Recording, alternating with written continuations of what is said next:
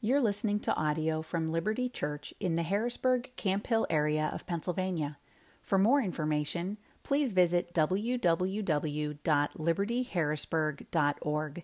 That's liberty with an I, harrisburg.org. Uh, as I mentioned before, uh, we're kicking off a new series that we'll be in between now uh, and Easter Sunday, uh, walking through this gospel. And your Bible uh, Mark is going to be begin on, if I can find it, page 836, if you're using one of those black hardcover Bibles. Uh, it's organized in our Bibles as the second of the four Gospels. It goes Matthew, Mark, Luke, and John. But actually, chronologically, uh, Mark is the first Gospel uh, that was written. So I'll do a little bit more background maybe in Mark today since we're kicking off this series and we'll be in it a while. So you can bear with me through a little bit of this. But the first question to kind of ask here is well, what is a gospel? What is a gospel? What is that genre? Uh, it's part history, it's part biography, all centered on the person and the work of Jesus Christ. But it's also, more than just history and biography, it's also a proclamation and an invitation. So, Mark didn't write down this record of what Jesus did and what Jesus said uh, merely because he wanted to write a book and produce a piece of literature. Uh, he wrote it specifically so that people like you and me who would read it, who would hear it even years later, would believe. Uh, that learning who Jesus is, learning what Jesus did, that many of us would be convinced of our own need to believe in and to follow Jesus. At the center of this book, and we won't get there for a number of weeks, but at the center of this book is a question that Jesus poses to his disciples. And the question is this who do people say that I am? And then it even gets more personal. He says, Who do you say that I am? And that really is a great summary of the purpose of this book. That confronted with the person and the work of Jesus, every hearer, every reader of this book is made to answer the question what will you now do with Jesus? What will you do with him? And so, if we read this as mere history or mere biography, we will actually miss the main point that Mark is trying to make in his, in his writing. Mark, or John Mark, as he is sometimes known, uh, was not one of Jesus' original 12 apostles. Uh, some of the other gospel writers, namely uh, Matthew and John, were. Uh, but Mark spent a lot of time with apostles. Uh, he was the cousin of a man named Barnabas, uh, who was a leader in the early church. You might recognize his name if you're familiar with the New Testament. Um, Barnabas often teamed up with the Apostle Paul and traveled around the Mediterranean, planting churches and sharing the gospel all around the Mediterranean. Uh, eventually, interestingly enough, Mark actually became the subject of a very intense disagreement between Barnabas and Paul. And it was so strong that Barnabas and Paul actually decided to split ways, to part ways because of John Mark. Uh, years later, there was ultimately a lot of reconciliation. But after they parted ways, uh, Mark then went on to spend a ton of time with another apostle and one of the original 12, an apostle named Peter. And that really is how we have the Gospel of Mark. Uh, as an assistant, as a recorder, as a co laborer of Peter's, uh, Mark wrote down Peter's eyewitness account of Jesus. So, so Mark wrote these words. This is a, a letter that we have, a, a gospel that we have from Mark but it really is the Apostle Peter's testimony about the things that he saw with his own eyes, about the things that he heard with his own ears. Most likely, uh, Mark wrote this down in the mid 60s AD. And so, Peter, the Apostle Peter, traveled to Rome, uh, took Mark along with him as his traveling companion, and then somewhere around the year 64, uh, Peter is martyred in Rome. He's killed for his faith in Jesus while he's in Rome. And after Peter is dead, Mark then realizes well, somebody better write down the testimony of the apostles. Uh, at this point, some of their letters had been written and had already been widely circulated around the Mediterranean. But at this point, no one had actually recorded the events of Jesus' life and his teachings in any kind of concise and orderly fashion. And if you think about that, really, why would they? Why would they? The eyewitnesses at this point in history were still alive, were still walking around telling everybody about what happened. It's kind of like if, if you had the option to read a book about the signing of the Declaration of Independence or to talk to someone who was in the room where it happened, which one would you choose? You would, of course, choose to talk to the eyewitness who was, who was there. The problem, though, is that eyewitnesses get old and die, or they're martyred for their faith. And before they do, before they die, someone needs to write down their account. And that's really why we have the Gospel of Mark written from the perspective of Peter. So, with that, I invite you now to listen with open ears to this book that we love. Uh, this is the Gospel of Mark, chapter 1, uh, beginning in verse 1 and then reading through verse 20. The beginning of the gospel of Jesus Christ, the Son of God. As it is written in Isaiah the prophet, Behold, I send my messenger before your face, who will prepare your way. The voice of one crying in the wilderness, Prepare the way of the Lord, make his path straight. John appeared, baptizing in the wilderness and proclaiming a baptism of, of repentance for the forgiveness of sins. And all the country of Judea and all Jerusalem were going out to him and were being baptized by him in the river Jordan, confessing their sins. Now John was clothed with camel's hair and wore a leather belt around his waist and ate locusts and wild honey. And he preached, saying, After me comes he who is mightier than I, the strap of whose sandals I am not worthy to stoop down and untie. I have baptized you with water, but he will baptize you with the Holy Spirit. Verse 9 In those days, Jesus came from Nazareth of Galilee and was baptized by John in the Jordan. And when he came up out of the water, immediately he saw the heavens being torn open and the Spirit descending on him like a dove. And a voice came from heaven You are my beloved Son. With you I am well pleased. The Spirit immediately drove him out into the wilderness, and he was in the wilderness 40 days, being tempted by Satan. And he was with the wild animals, and the angels were ministering to him. Now, after John was arrested, Jesus came into Galilee proclaiming the gospel of God and saying, The time is fulfilled, and the kingdom of God is at hand. Repent and believe in the gospel. Passing alongside the Sea of Galilee, he saw Simon and Andrew, the brother of Simon, casting a net into the sea, for they were fishermen. And Jesus said to them, Follow me, and I will make you become fishers of men. And immediately they left their nets and followed him. And going on a little farther, he saw James, the son of Zebedee, and John, his brother, who were in their boat mending the nets. And immediately he called them, and they left their father Zebedee in the boat with the hired servants and followed him. This is God's word. Let me pray for us. Lord, as your disciples will say not many days after this one, to whom shall we go? You have the words of eternal life. And so we ask that this morning you would now help us to hear and to obey what you would say to us today. We pray this through Christ, our Lord, our Savior. Amen. So you'll hear this, hopefully, even today, right from the start. Uh, Mark is not a man who wastes any time. He writes at an incredibly fast pace a lot of long sentences with the word and, you know, and this happened, and this happened, and this happened. He uses the word immediately a lot. He uses that word 35 times specifically in this book. And Mark omits a lot of details that other gospel writers include. Why does he do that? He is racing to get to the cross, to get to the death and then the resurrection of Jesus these climactic moments that define the fullness of the fulfillment of who Jesus is and what he's come to do. So we could put it this way Mark wants to give you and me the essential Jesus as fast as possible. He wants to give you and me the essential Jesus as fast as possible. And here in these first 20 verses, he bypasses, maybe you already noticed this, the background of Jesus' Jesus's genealogy his birth. There's no narrative about his birth or Mary or Joseph in this. Uh, his early years. He jumps right into the action.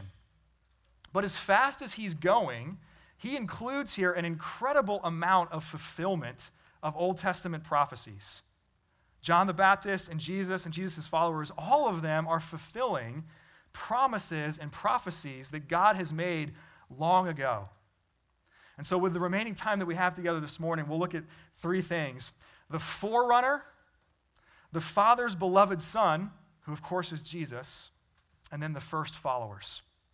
And our pace will match the pace of Mark in this series. We will move quickly through the gospel. There's a trade off. There's a trade off there. We won't get to go into everything in detail, but you will, hopefully, in our pace of going through this book, feel the pace of Mark more authentically.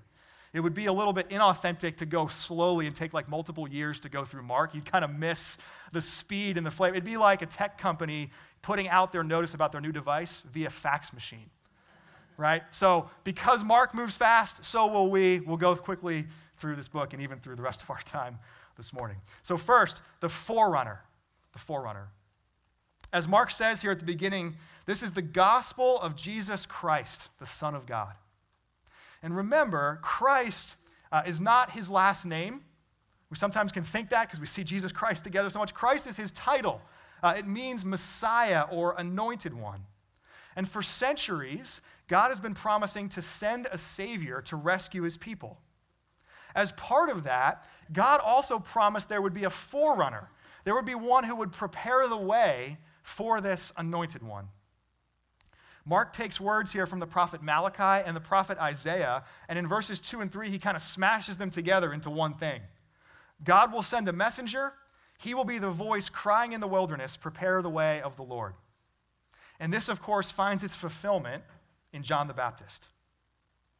Notice, though, also, Mark doesn't give a long explanation about all these prophecies. He just prefaces it saying, as it was written, and then says simply, John appeared. It's like those, those smoke bags that like martial arts experts use to like appear and disappear. They like throw a smoke bag and they appear. John appeared, poof, out of nowhere. Luke actually gives us the whole backstory to John. It actually was God's revelation to John's father, a man named Zechariah, that broke this 400 year silence of God's authoritative word to his people. There's a lot of rich backstory to this, but, but Mark, hearing the eyewitness account from Peter, Peter, an apostle, hearing from Jesus, Jesus explaining how all the Old Testament law and prophets point to him. Mark is able to simply and succinctly just say, God promised it and it happened. God promised, and it happened. It's amazing that he can say it so succinctly when there's so much rich backstory to it. From the wilderness, then, John is calling people to repent and to be baptized. And although that's not a completely new idea, John is doing something new with baptism. Because up to this point, only converts to the Jewish faith, only converts, people from not among the Israelites who then came to worship the one true God, were baptized. But John here is calling all people, uh, including his fellow Israelites, to repent and to be baptized. Why is he doing that?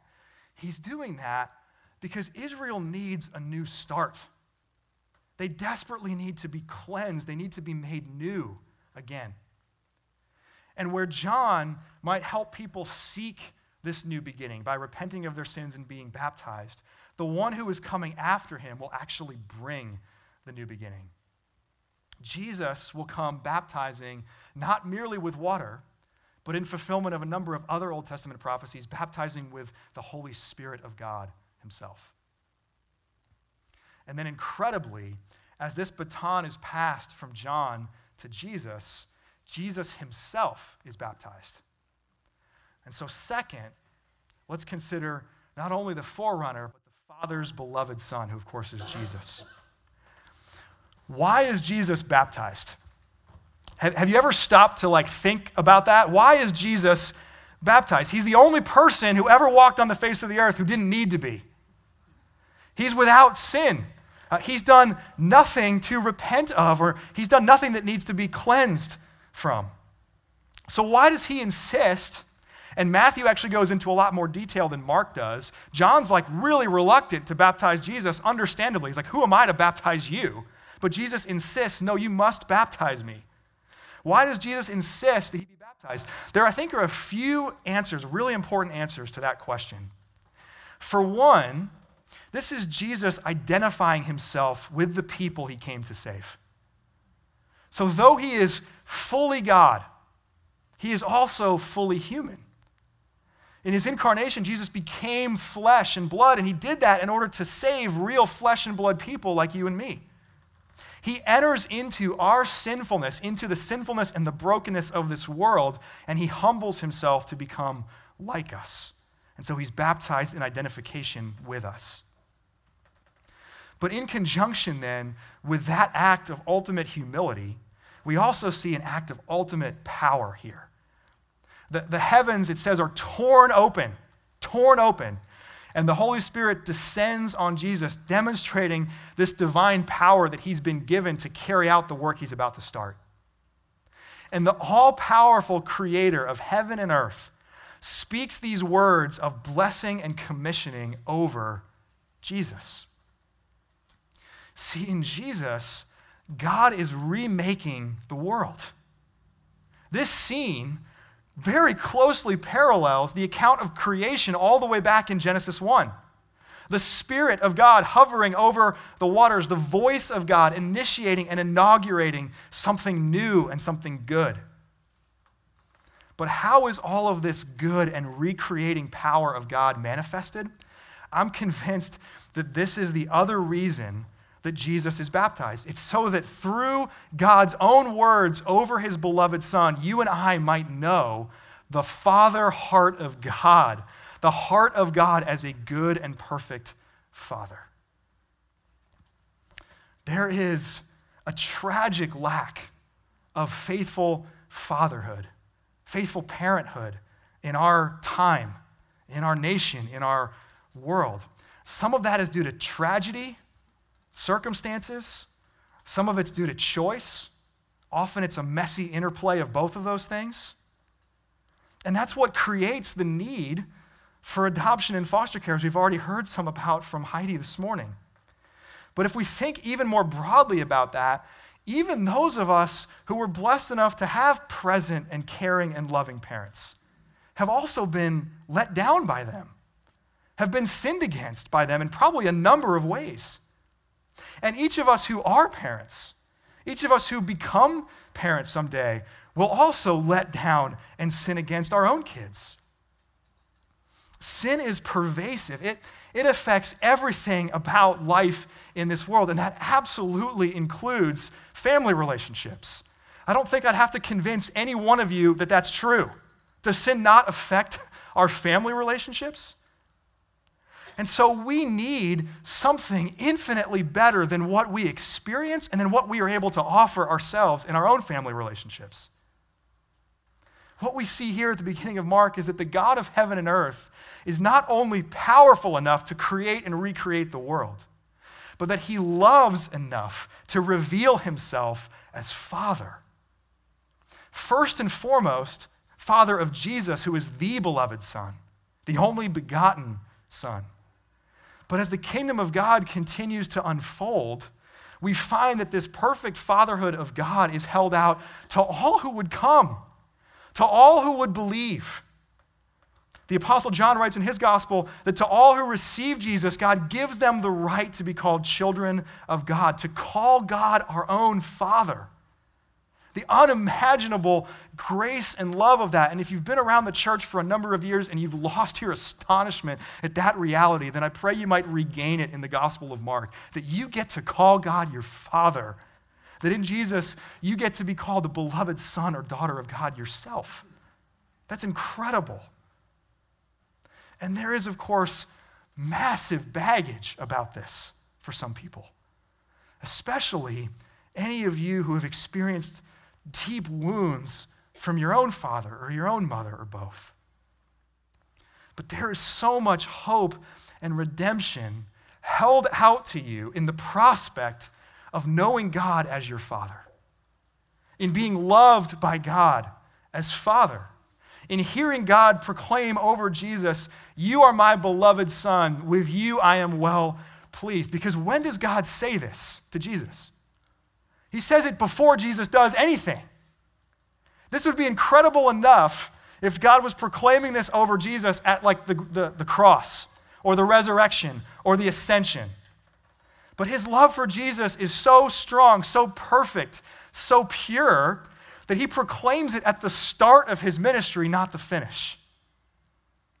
And invited into this perfect and intimate love, you and I then can have every confidence of hearing the same thing from God. Different, of course, because Jesus, we are not. But because of Jesus and his work, we become beloved sons and daughters of God, not by our own performance, not at the end of our story, but when we begin to walk with him, solely because of the love with which he loves us. We too can hear God say, You, you are my beloved daughter. You are my beloved son. And in Jesus, with you, my favor is on you. With you, I am well pleased. If we would only believe that, if we would only believe that, it would heal our own father wounds. It would heal our own mother wounds. It would heal the wounds that we deal out as imperfect fathers and mothers to our own kids. And not lightly. I mean, not, not as some kind of magic eraser that just, that just makes all those things go away like they didn't really happen. They did happen, and you'll be, be faced with the effects of that throughout the rest of your life.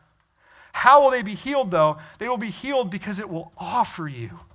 It will hold out to you. It will offer you what a sinful, flawed parent never could. You will be invited into the fatherhood of God Himself, the only perfect father that ever was, or is, or will be. And this, of course, is ultimately why we care about fatherlessness in our own world today, about foster care and adoption. Not because we are perfect parents and we are the saviors of humanity, but because God is the perfect father.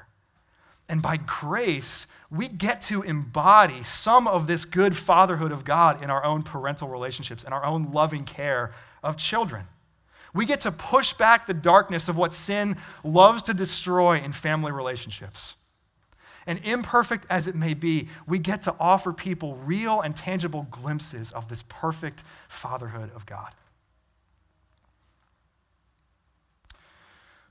Now, before Jesus begins his ministry, after he's baptized, but before he begins his ministry, he's tested. And as he's tempted here by Satan, we see both, again, his humility and his power. He faces the same kind of temptation that we face, but unlike us, he withstands that temptation. And herein lies one aspect of the beauty and the worth of Jesus. He is able, because of his full humanity, he is able to sympathize with our weaknesses. His incarnation, his facing temptation and trial like this, means he knows our frame, he knows we are dust. But because he's perfect, he's not only able to sympathize with us, he's able to actually save us out of it, to rescue us from our slavery to sin that we do not always withstand as he did. We read here that both Jesus' baptism and temptation happen in the wilderness. And there's a ton of meaning to that that we can't get all the way into this morning.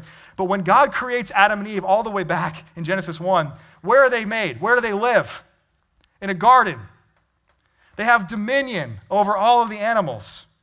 But then, when they and humanity in them rebels against God and sins, they're banished from that garden, and all of God's created order is fractured and corrupted because of it. So, when Jesus comes into the world, when he begins his ministry, he takes on the world in that condition. As a pastor named Sinclair Ferguson puts it, if Jesus is going to redeem the world, he needed to enter it not as Adam found it, but as Adam left it. And Adam left it a wilderness. He left it barren and broken, full of dangerous wild animals. There's even an allusion to wild animals here randomly in this text, but it's not so random. It's this. And from this wilderness, then, that Jesus will begin to make right the world that you and I corrupt by our sin. In Mark's gospel, we will see over and again that Jesus' ministry is one of both words and deeds. It's both of those things working together. It's not one over and against the other, it's the two of them together. But it begins here in verses 14 and 15 with words, with a proclamation. Jesus says, The time is fulfilled, the kingdom of God is at hand. Repent and believe in the gospel. And he's saying here that a new era in history has begun that the kingdom of God, the, the rule and reign of God, is now near. It's now at hand.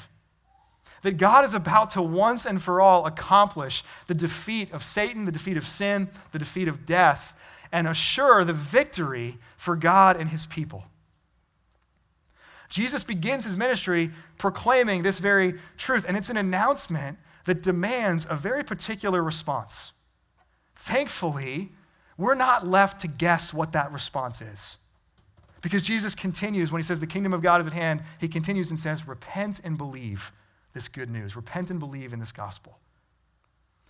To repent means to reverse course.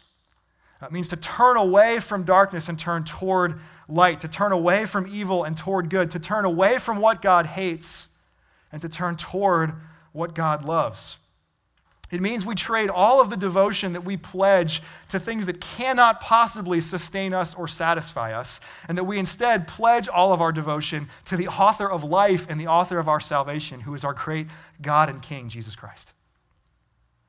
To believe, these things go hand in hand. To believe means we not only know about Jesus and what he's done, but we agree with that. We trust in that, that we depend on Jesus as our only hope in life and death. And we express that faith, that trust that we find our salvation in Him alone. So when we hear that the kingdom of God is at hand, that, that God is now accomplishing the salvation of His people in the work and the person of Jesus, there are a lot of potential ways that we might respond to that intrigue, skepticism, even respect or appreciation. But any of these responses, though maybe good initial places to begin, any of these responses are not the one that Jesus calls for. Of the many ways we could respond, the one way we must respond is to repent and to believe in this good news of the gospel. And that is how we or anyone else ever begins this journey of becoming a follower of Jesus. And that's, of course, the next and the last thing that we see in these opening verses so, third and finally, the first followers. The first followers. It's less apparent than John's fulfillment or Jesus' fulfillments. But when, he, when Jesus calls these first followers fishers of men, this is likewise a fulfillment of something that God promised many centuries ago. In Jeremiah chapter 16, the prophet writes, Behold, this is God speaking, I am sending for many fishers, declares the Lord and they shall catch them, meaning God's scattered and lost people throughout the earth. And God, through the prophet Jeremiah, goes on to say, For my eyes are on all their ways, they are not hidden from me, nor is their iniquity concealed from my eyes. In other words, God is coming after his people, he is pursuing them. And it's Jesus' work that will ultimately accomplish their rescue but as people are then caught up into this great work of God, they get to become part of God's ongoing pursuit of others. So, followers of Jesus will then be the ones to find and make more followers. Disciples of Jesus will be the ones to make more disciples. Over the coming weeks, we'll talk a lot about what that means, what it means to be a follower of Jesus. Mark's gospel will teach that this includes, at least, at a minimum, trusting him, confessing him, following his example, following his teachings, being shaped by our relationship with him, and being prepared to face the same kind of rejection that Jesus himself faced. We'll see all of that over these weeks in the Gospel of Mark. But one thing to pick up on here as Jesus calls these first four followers to follow Jesus means and requires us to mature, requires us to grow up. Uh, it doesn't always mean leaving the family business, leaving your vocation behind like it does for Simon and Andrew and James and John. They have a specific calling that they're given here. But in some way or another, following Jesus will always mean stepping out from what is known and familiar and comfortable and into a life of obedience and danger and risk in that sense. And some of us here this morning, uh, perhaps especially if you're a student or if you're a 20 something or maybe even a 30 something, you might really need to hear that today. That to follow Jesus will be a call to, as the Apostle Paul will put it in 1 Corinthians 13, to give up childish ways, to step into a life of responsibility and sacrifice, to step out from the safety and the relative comforts of being a child in your own parents' home, to being in a posture of receiving everything from your parents and stepping into a place where you are the one actually giving and offering and pouring your own life out. We'll hear more about that side of it in some weeks to come. But as we've heard some about fatherlessness today, notice also, too, here in, this, in this, these last four verses sons and daughters are meant to leave fathers and mothers. That's how it's supposed to work, uh, not the other way around. Not the other way around. So, James and John are the ones walking away from Zebedee. Zebedee is not the one walking away from them. There's incredible pain and when sons and daughters leave fathers and mothers. Uh, we don't ever get Zebedee's perspective on this, but as a dad, we can imagine, no doubt, how difficult it would have been for him to watch James and John walk away from him, to see their back as, he, as they walked away down the beach to follow Jesus into this new life. But these are growth pains. These pains are ultimately, though hard and though painful and sorrowful, these are good pains. When fathers and mothers, though, leave sons and daughters, be it by tragedy, be it by choice, be it by a combination of both, this is not a growth pain. This is the pain of sin and all of its effects. It's one of the most blatant reminders that things in this world, that things in this life are not the way they're meant to be. And so, fathers and mothers in this room, I know there are many here. If this has not already happened for you in your life, someday you will see the back of your son or daughter walking away from you. And for all of our children, we pray desperately that that will be as they too choose to follow Jesus, like these four men are doing here. But even when that's the case, even in the best possible circumstances, there will be pain and there will be sorrow in that. I would plead with you this morning be willing to pay the cost of that sorrow. Be willing to pay the cost of that sorrow. Don't, on the other hand, hold the, on to them so tightly that you don't let them take the, the necessary steps of growing up that they need to take. And don't, on the other hand, be the one to walk away from them. Especially not in some kind of misguided, self centered pursuit of your own quote unquote calling, in quote unquote following your own heart. If you're a parent, if you're a parent, one of the clearest and highest callings that you have on your life is to lay it down for the good of your children. Not to chase some fantasy, to try to create your own significance. And far too many lives of young people have been ruined when misguided, selfish parents abandon them, either physically or just functionally. So let your children be the ones to leave you. Bear the pain of that sorrow. Do not be the ones to leave your children, even and especially in the name of following Jesus. Even and especially in the name of following Jesus. Bear the pains of growth rather than contribute to the pains and the effects of sin.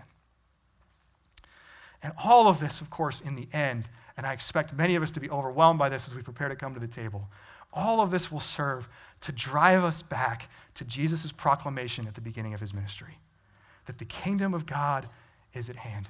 And praise God it is because we need a recreated world. We need the perfect rule and reign of God to come to bear in this time, in this place. Thanks be to God that His kingdom, that, that His identity, that He is not only the creator, that He is not only the sovereign Lord of the universe, but that He is the good and perfect Father who is well pleased with his beloved Son, Jesus, who through the life, death, and resurrection of Jesus gives us the right to become beloved sons and daughters ourselves. So may we take Jesus at his word. May we see the Father heart of God and trust him. May we look to Jesus, the beloved Son, and repent of our sin and believe the gospel because truly it is good news. Amen. Amen. Let me pray for us. We praise you, our Father, for our Father you are because of Jesus. We praise you, our Father, for making your divine truth real to us and for making it real to us, even specifically in the commencement of Jesus' ministry, your words of proclamation over him that he is your beloved Son and with him you are well pleased. We ask now, Father, that the way that we live and all that we do, and especially the way that we pursue love for one another, might increasingly become a worthy response. Amen. Thank you for listening to audio from Liberty Church. To learn more about our church or to listen to previous recordings, visit www.libertyharrisburg.org.